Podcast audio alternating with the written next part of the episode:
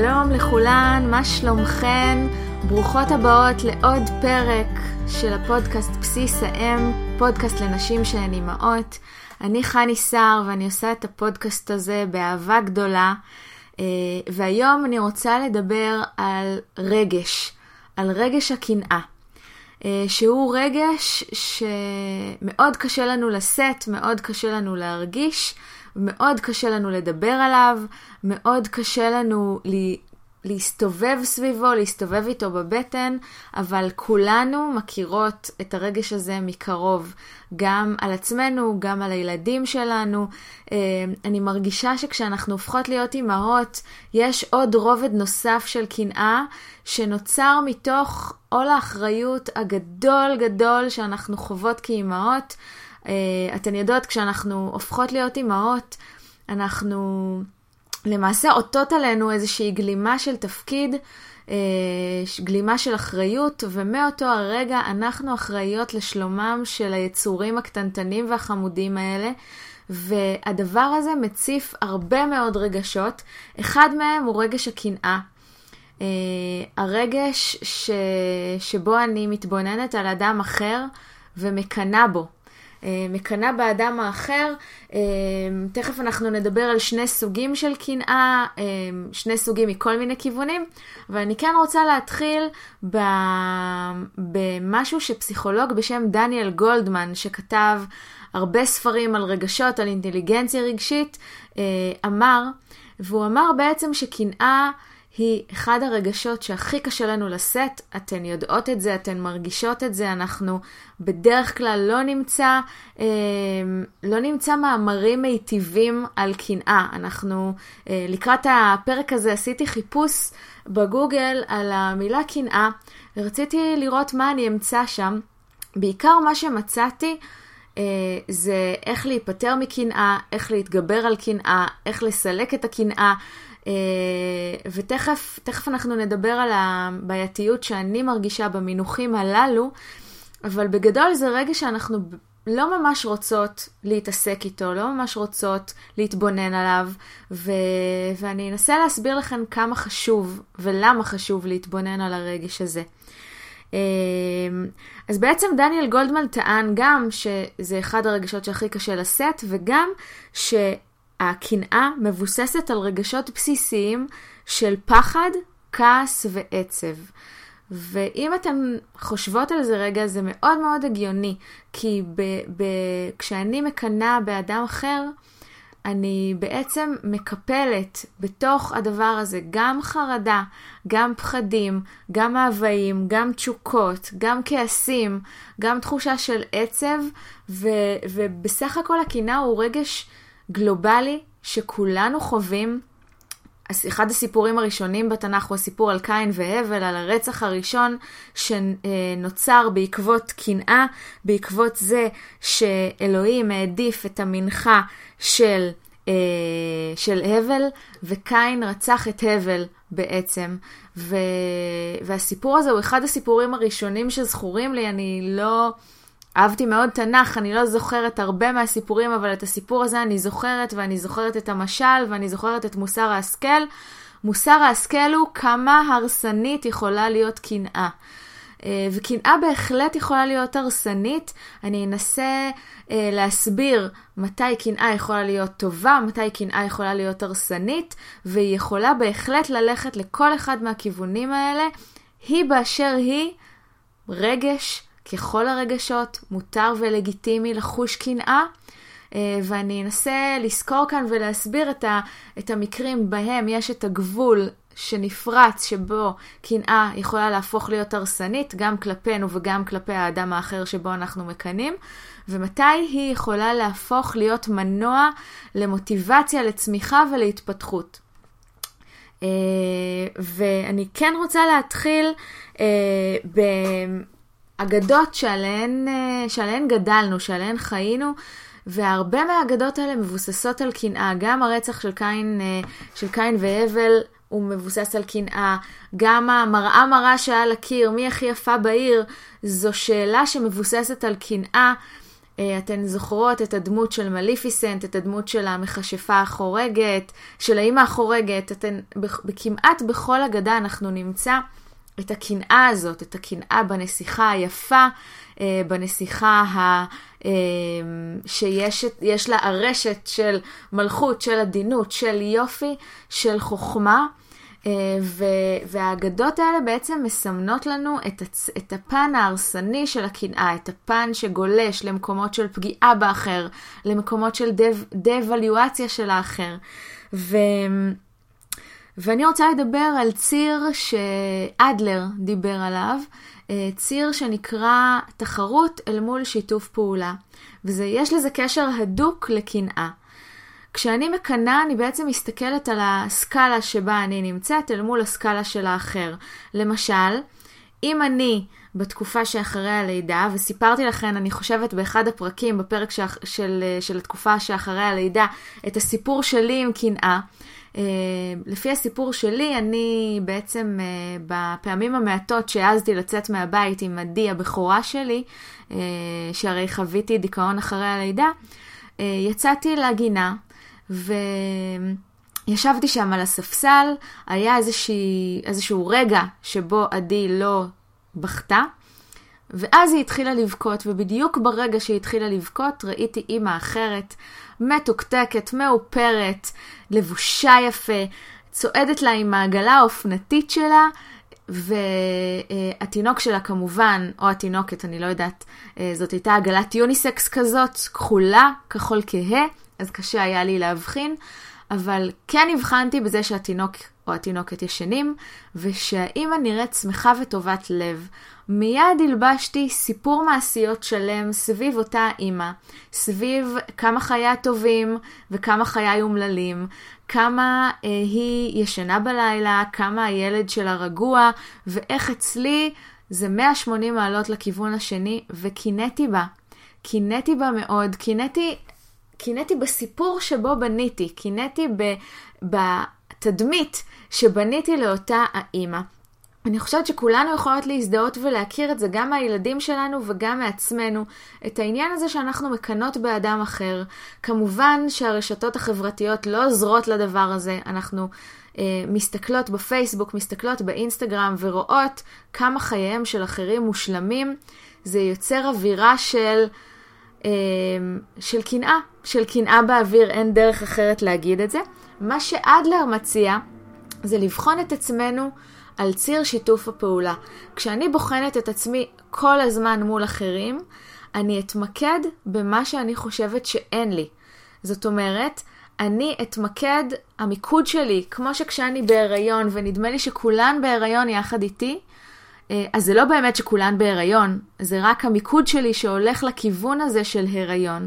אותו דבר כשאני מרגישה חסרת ביטחון כלפי משהו, כשאני מרגישה במצוקה, התדמית של האדם האחר בעיניי תהיה תדמית מופרכת, תהיה תדמית שאין לה קשר כל כך עם המציאות, תהיה תדמית שנשענת על אידיאלים, על פנטזיות, על הכללות שהמיינד שלי עושה.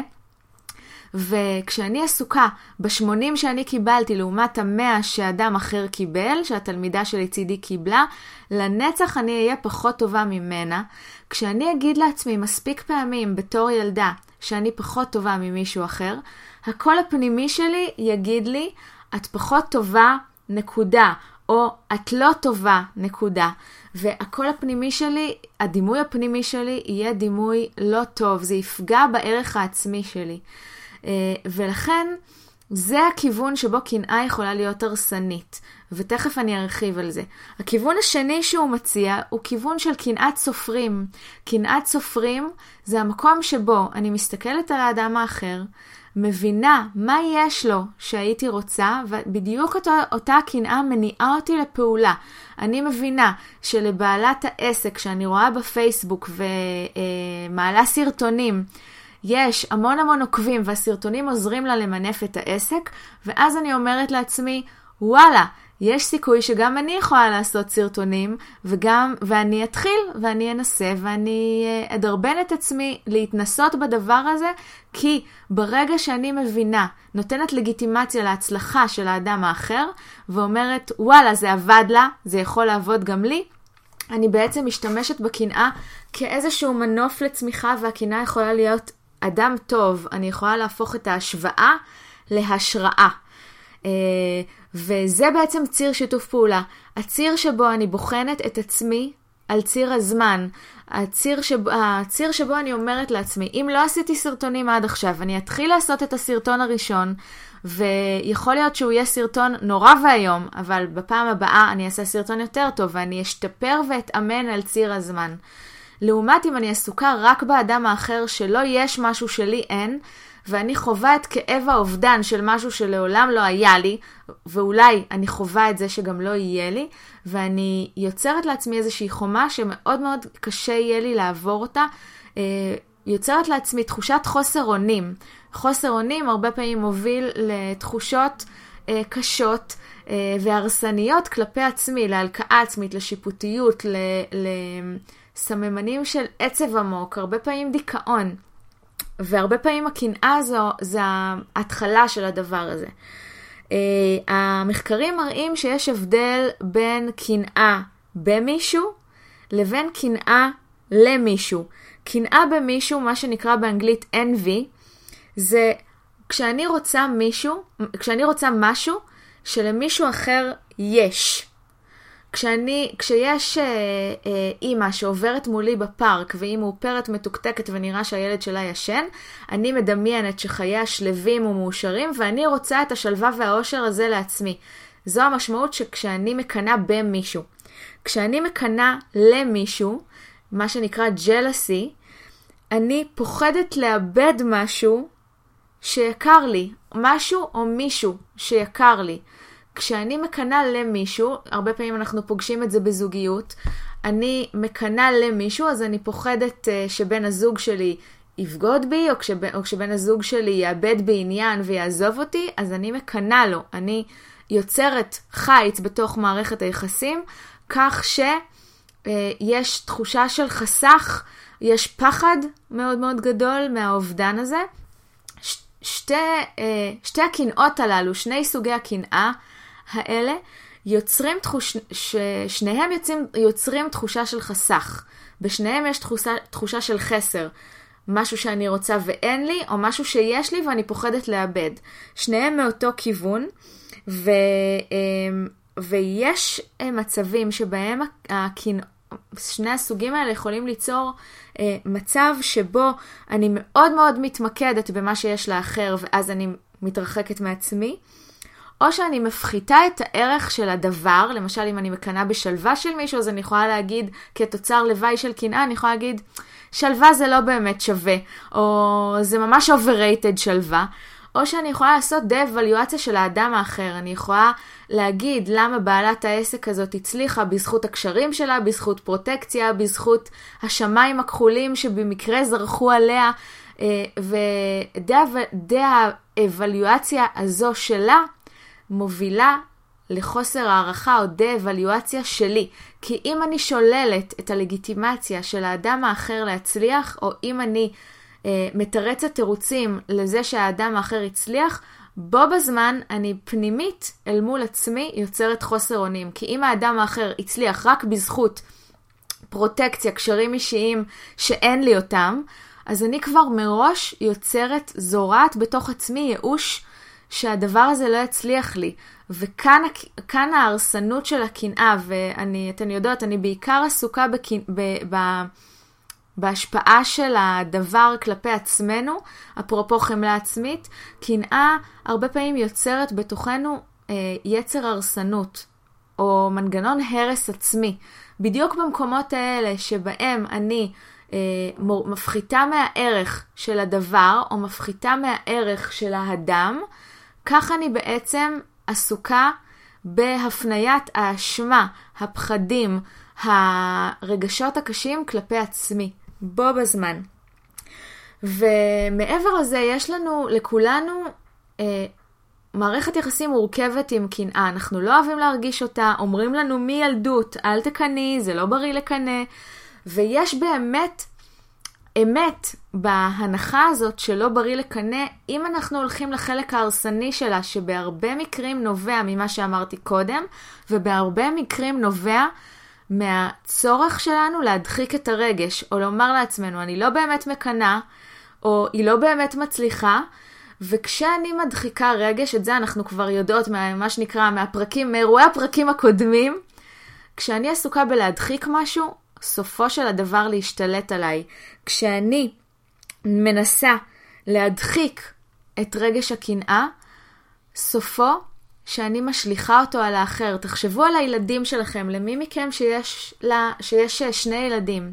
תחשבו על הרגע הזה שבו הבאתם את הילד השני או הילדה השנייה הביתה. את הרגע הזה שבו הילד הגדול שלכם או הילדה הגדולה שלכם קיבלו את הרכש החדש. אז הרבה פעמים במצבים כאלה מופיעה קנאה, אבל מרוב הבילדאפ הזה שאנחנו עושים לילד על המתנה הגדולה יקבל, שהוא יקבל, הילד, ה, הילד הבכור שלנו, הילדה הבכורה שלנו, מרגישה שזה לא לגיטימי לחוש את רגש הקנאה. ומרוב שזה לא לגיטימי, מרוב ההדחקה, הרצון להדחיק את הרגש הזה, או לומר, אני לא מקנאה, בעצם אני מאוד מאוד אוהבת אותו ואני רוצה לשחק איתו, הרבה פעמים יש תחושה של חיבוק דוב. של אה, אה, אני באה לחבק את התינוקת הקטנה הזאת, אבל אני מחבקת אותה חזק מדי, או אני לפעמים נותנת לה סטירה קטנה כשאימא לא רואה. והרבה פעמים אני משליכה עליה בעצם את הקנאה. תחשבו עליכן כשאתן מקנות בחברות שלכם, הרבה פעמים מתוך רגש הקנאה נוצרת איזושהי תחושה שקרובה לגינוי או דחייה מהאדם האחר, ו, וזה הרבה פעמים פוגע במערכות היחסים שלנו. אה, והרבה פעמים הניסיון שלנו מול הילדים להדחיק את רגש הקנאה, או להטיף להם ולומר להם לא לקנא, לשלול מהם את החוויה הרגשית, וכמובן לשלול גם מאיתנו את החוויה הרגשית, יוצר בדיוק את התגובה ההפוכה, את התגובה הלא רצויה מבחינתנו, שזה מנגנון ההדחקה ואז מתוך מנגנון ההדחקה של אני לא מרגישה את זה, אני לא מרגישה את זה, אני לא מרגישה את זה, והאנרגיה נשארת בתוך הגוף, סופה להשתלט עלינו וליצור השלכה על האדם, על מושא הקנאה שלנו. בין אם זו השלכה של אחד האחים על האח, בין אם זו השלכה שלנו על החברה שלנו, בין אם זו השלכה שלנו על מושג ההצלחה ו, אה, ומה דרוש כדי להצליח. כי אם אני מאמינה שדרושים קשרים או פרוטקציה כדי להצליח, אני אהיה עסוקה באולי, במקרה הטוב, בליצור לעצמי קשרים, אבל במקרה הפחות טוב, בלומר לעצמי, אין לי קשרים ואין לי פרוטקציה, אז אני לעולם לעולם לא אצליח. אה, ואני רוצה רגע להציג את הצד הטוב של הקנאה. נכון, זה נשמע קצת כמו אוקסימורון להגיד טוב וקנאה באותו משפט, אבל אני באמת מאמינה שהקנאה הוא רגש שהוא מראה עבורנו. וכמו בשיעור על מערכות יחסים, כמו בפודקאסט על מערכות יחסים, אני עדיין אומרת, גם לרגש הקנאה, כל דבר שנכנס בתוך מערכת היחסים, גם עם עצמי וגם עם האחר, הוא מראה עבורי. קנאה היא מראה עבורי, ואני יכולה לבחור לא להסתכל עליה, אני יכולה לבחור לנפץ אותה, אני יכולה לבחור ללכת לכיוון השני, אני יכולה לבחור להתבונן עליה, אני יכולה לבחור אה, לבעוט בה, אני יכולה לבחור המון המון בחירות שקשורות למראה הזאת, אבל אם לרגע אני אבחר להתבונן במראה הזאת, אני אוכל להבין על עצמי או לדעת על עצמי המון אינפורמציה. למשל, אם אני מסתכלת בתמונה בפייסבוק של משפחה בטיול, ואני רואה שהם מאוד מאוד נהנים, במיקרו שנייה שהעדשה תפסה אותם, נראה שהם מאוד מאוד נהנים בטיול לאוסטריה שאנחנו עשינו לפני שנה ונורא סבלנו בו, כי הילדות מאוד רבו בו, ויצאנו בתחושה של איזו אשליה מטורפת לצאת לחופשה עם ילדים וליהנות. אם אני בוחרת להסתכל במראה הזאת של הקנאה, במשפחה הזאת, ש... את התמונה שלהם ראיתי בפייסבוק. אני יכולה לדעת על עצמי המון דברים. אני יכולה לדעת מה הרצונות שלי, מה התשוקות שלי, מה המטרות שלי ומה הערכים שלי. אני יכולה לדעת שאחת המטרות שלי היא ליצור שלווה בבית, היא ליצור שמחה בבית, היא ליצור אה, תחושה של אחווה. של רעות, של השתובבות, כל אחת והזרקור שלה, כמובן, אבל זה, הקנאה יכולה להיות מנוף לדבר הזה ו, ומראה לדבר הזה, כי לפעמים רק מתוך הקנאה אני יכולה לרגע לחזור לעצמי, אם אני אכן עושה את הפעולה הזאת של החזרה לעצמי, ולא התמקדות באחר, אני יכולה לגלות המון המון דברים. ואם אני מגלה שבעצם מה שאני רוצה בחיי זו שלווה, אני יכולה לחשוב מהו הביטוי הפיזי של שלווה, או איך מתנהג אדם שלב מבחינתי. כל תשובה יכולה להיות אחרת בהתאם לכל אחת מכן. למשל, אני יכולה להגיד שאדם שלב מדבר בשקט, ואדם שלב יכול להתבונן החוצה ולהסתכל על הנוף, ואדם שלב יכול לשים רגל על רגל ולשמוח במה שיש לו. כל אחת והמופעים שלה, אבל אם אני לא עוצרת לרגע להפנות את הקשב כלפי עצמי, אני לא אגלה את כל הגילויים האלה. ו... אה, וזה בעצם אומר לשחק עם המיקוד שלי. אני מתמקדת במישהו אחר, אני מבינה מה יש לו שאין לי, אני מבינה, אה, אם זו סוג הקנאה השני, מה אני עלולה לאבד, ואני יוצרת איזשהו אה, משחק עם הקשב. הקשב שלי מופנה כלפי האדם האחר, ואז אני יכולה להפנות אותו מיד כלפי עצמי ולשאול, מה בעצם זה אומר לי? מה בעצם אני רוצה? אל מה בעצם אני משתוקקת כאן? מה בעצם המטרה שלי? מה בעצם הערך שאני רוצה להתאמן עליו? ואתן יודעות מהפרק על תשוקות וחוזקות, ש... ככל שאנחנו ברורות עם מה אנחנו רוצות, עם מה החוזקות שלנו, עם מה הערכים שעליהן אנחנו רוצות להתאמן, ומה הביטויים הפיזיים, איך, איך זה נראה להיות שלווה, איך זה נראה בעיניי להיות שמחה, ואיך להפוך את זה למאוד פרקטי. למשל, אם בן אדם שמח בחוויה שלי הוא בן אדם שמחייך הרבה, אני מחר רוצה ליצור מצב שבו אני מתאמנת על לחייך. ואתן יודעות ממחקרים שככל שאני מחייכת, גם אם זה חיוך מזויף, כך מופרשים הורמונים במוח שמאותתים לי על שמחה אמיתית. ואני יכולה להתאמן על אירועים שמעוררים שמחה בעיניי. אם אירוע שמח בעיניי הוא ללכת לאכול גלידה עם הילדות שלי, אני אצור לעצמי את ההזדמנויות שיכולות לעורר שמחה. וזה הופך להיות מאוד מאוד פרקטי במציאות היומיומית, וכל זה בכלל התחיל מזה שקינאתי בחברה שלי על זה שראיתי תמונת פייסבוק שלה, או על משהו שהיא סיפרה לי שהיא עשתה עם בן הזוג שלה. אתן מבינות? ההפניה, המשחק הזה עם הקשב, תחשבו על מין ספירלה כזאת, או תנועה של אינסוף, אני כל הזמן משחקת עם הקשב שלי ועוברת מקצה אחד לקצה השני, ממישהו אחר אליי. ברגע שיש לי את הקצה השני של הסקאלה, או את הצד השני של השמונה הזה, אני יכולה להפנות את הקשב אליי, ואני יכולה להיות עסוקה לרגע בעצמי, ובמה הקנאה מבשרת לי, או מה המידע שהיא טומנת בחובה. והדבר הדבר הזה של להחזיר את הקשב אליי, כלי שמאוד מאוד עוזר בהיבט הזה, הוא לנהל יומן שקשור למחשב, למחשבות הקנאה שלי. הרבה פעמים זה, הקנאה עוברת עלינו בשברירי שנייה וצובעת את כל הסיטואציה. ברגע שזה קורה, קחו לכן מחברת. אתן יודעות שאני מציעה לכן לקחת מחברת הרבה, כי אני מאמינה בכוחו של התיעוד וכוחה של הכתיבה כדי להתבונן על תופעות שקורות לנו, על מחשבות שלנו. הרבה מהקנאה קשורה במחשבות אובססיביות או טורדניות שלנו כלפי מושא הקנאה או כלפי עצמנו. ברגע שזה קורה ואתן מזהות את עצמכן מקנות, ואנחנו יודעות כשאנחנו מקנות, אוקיי? ברגע שזה קורה, קחו מחברת או דף ותכתבו מה קורה לכן כשאתן מקנות? מה הטקסטים שאתן אומרות לעצמכן בעת קנאה? תנהלו מין יומן מחשבות כאלה, ואז אחרי יום, אחרי יומיים, אחרי שעה, קחו מרחק רגע מהמחשבות האלה, תחזרו אליהן ותבינו מה המידע הזה אומר עליכן, על הרצונות שלכן, על התשוקות שלכן, על המטרות שלכן, על הערכים שאתן רוצות לנהוג לפיהן, ותנסו לשאול מה יקדם אותי לצעד הבא, על מה אני בוחרת להתאמן, מה הביטוי הפיזי שעליו אני בוחרת להתאמן מחר, ותהפכו את זה להיות פרקטי בחייכן. אה, וככה אתן יכולות להחזיר את המיקוד אל עצמכן. ומילה אחת לסיום, לגבי מערכות יחסים. בתוך מערכות יחסים קנאה יכולה להיות הרסנית. כשאני מקנאה בחברה, הדבר הזה יכול לחלחל אל תוך מערכת היחסים בינינו ולהפוך ל... אה, למשהו שיוצר ריחוק בינינו. הרבה פעמים הריחוק הזה לא מדובר, והרבה פעמים אנחנו מתרחקות לאט לאט לאט לאט, וזה הורס את מערכת היחסים. משהו שמאוד כדאי לחשוב עליו, הוא להביא את הקנאה לתוך מערכת היחסים.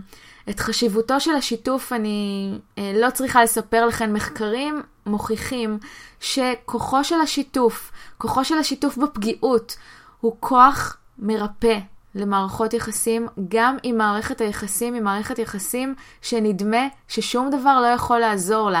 כוחו של השיתוף הרגשי הוא כוח אדיר בתוך מערכות יחסים. תחשבו על כמה אנחנו עסוקים בלהדחיק את הקנאה, קודם כל מול עצמנו ופעם שנייה מול אחרים. וברגע שאני מסוגלת להגיד לחברה שלי, את יודעת, אני ממש מקנאה בך, יכול להיות, יכולים להיות כמה תסריטים. יכול להיות שהחברה תגיד לי איך היא עושה את זה, איך היא השיגה את הדבר הזה שאותו אני רוצה, וזה יכול להיות מנוע פנימי עבורי. יכול להיות שהחברה תגיד לי, את יודעת, בעצם אני מרגישה רע לגבי אותו דבר, או בעצם אני מקנאה בך על משהו.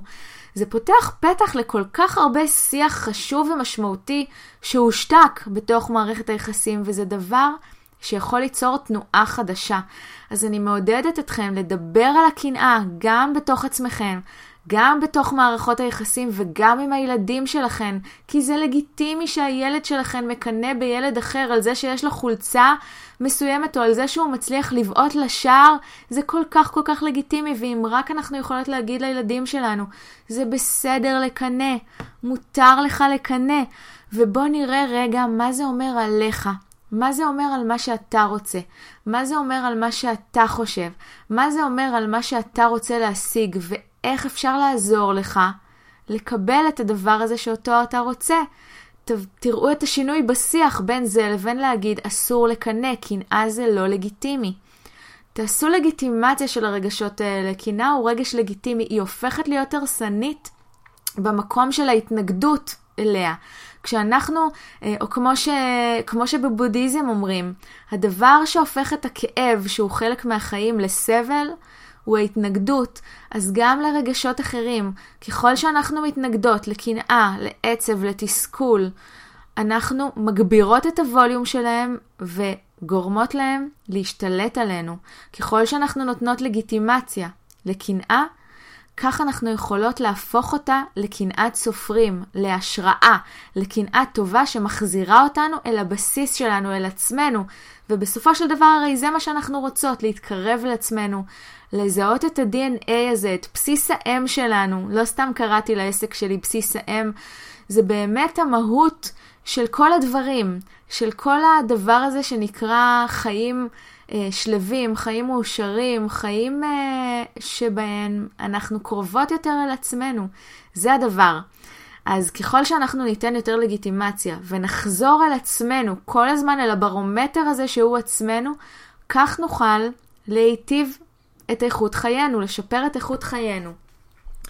אז אה, לסיכום, לסיום סיומת, מה שנקרא, הייתי רוצה לעשות איזה סיכום קטן של הדברים שדיברנו עליהם. אז דיברנו על כמה קשה לשאת קנאה, ודיברנו על הסממנים של קנאה ועל כמה מגיל צעיר אנחנו רואים קנאה בכל מקום אפשרי, באגדות, בסיפור קין והבל. אנחנו אה, דיברנו על ציר תחרות וציר שיתוף פעולה, על ההבדלים ביניהם. דיברנו על ההבדל בין לקנא במישהו, מה שנקרא envy, לבין לקנא למישהו, מה שנקרא jealousy. דיברנו על זה ששניהם הם יוצרים תחושה של חסך. דיברנו על סממני הקנאה, על הפחתת ערך של האחר, הפחתת הערך של הדבר, אה, והניסיון להדחיק את הרגש הזה ומה זה יוצר, שזה יוצר בעצם השתלטות של הדבר. דיברנו על זה שבקנאה הטובה אני בעצם מבינה המון המון דברים על עצמי. אני מבינה על התשוקות שלי, על המאוויים שלי, על המטרות שלי. דיברנו על הספירלה הזאת שכל הזמן מחזירה אותי לעצמי בנוגע לקנאה ואיך קנאה יכולה להפוך להיות מנוע למוטיבציה. ודיברנו על קנאה במערכות יחסים, על כמה חשוב לשתף גם ברגש הקנאה הידוע לשמצה בתוך מערכת היחסים ועל מגוון האופציות לתנועה חדשה שהדבר הזה יכול ליצור. אה, אז כמו תמיד, אני רוצה להודות לכן על זה שאתן מקשיבות, על זה שאתן ממשיכות להציע לחברות שלכן את הפודקאסט, על זה שאתן מגיבות, על זה שאתן מדרגות באפליקציות, כדי, אה, ואני מעודדת אתכן להמשיך לעשות את זה, כי זה בעצם יהפוך את הפודקאסט הזה כמנוע ויגיע להרבה נשים ב... אה, במטרה להתקרב לבסיס האם שלהן. אני רוצה לעודד אתכן להמשיך לשלוח לי נושאים. אני כל כך נהנית כשאתן חושבות על נושאים שעליהן אתן רוצות אה, אה, עוד מידע ועוד נקודת מבט, ואני אעשה כמיטב יכולתי כדי אה, ללמוד אותן ולהנגיש אותן אליכם. אה, אז תודה שאתן צופות, נתראה בפרקים הבאים. אה, ביי ביי.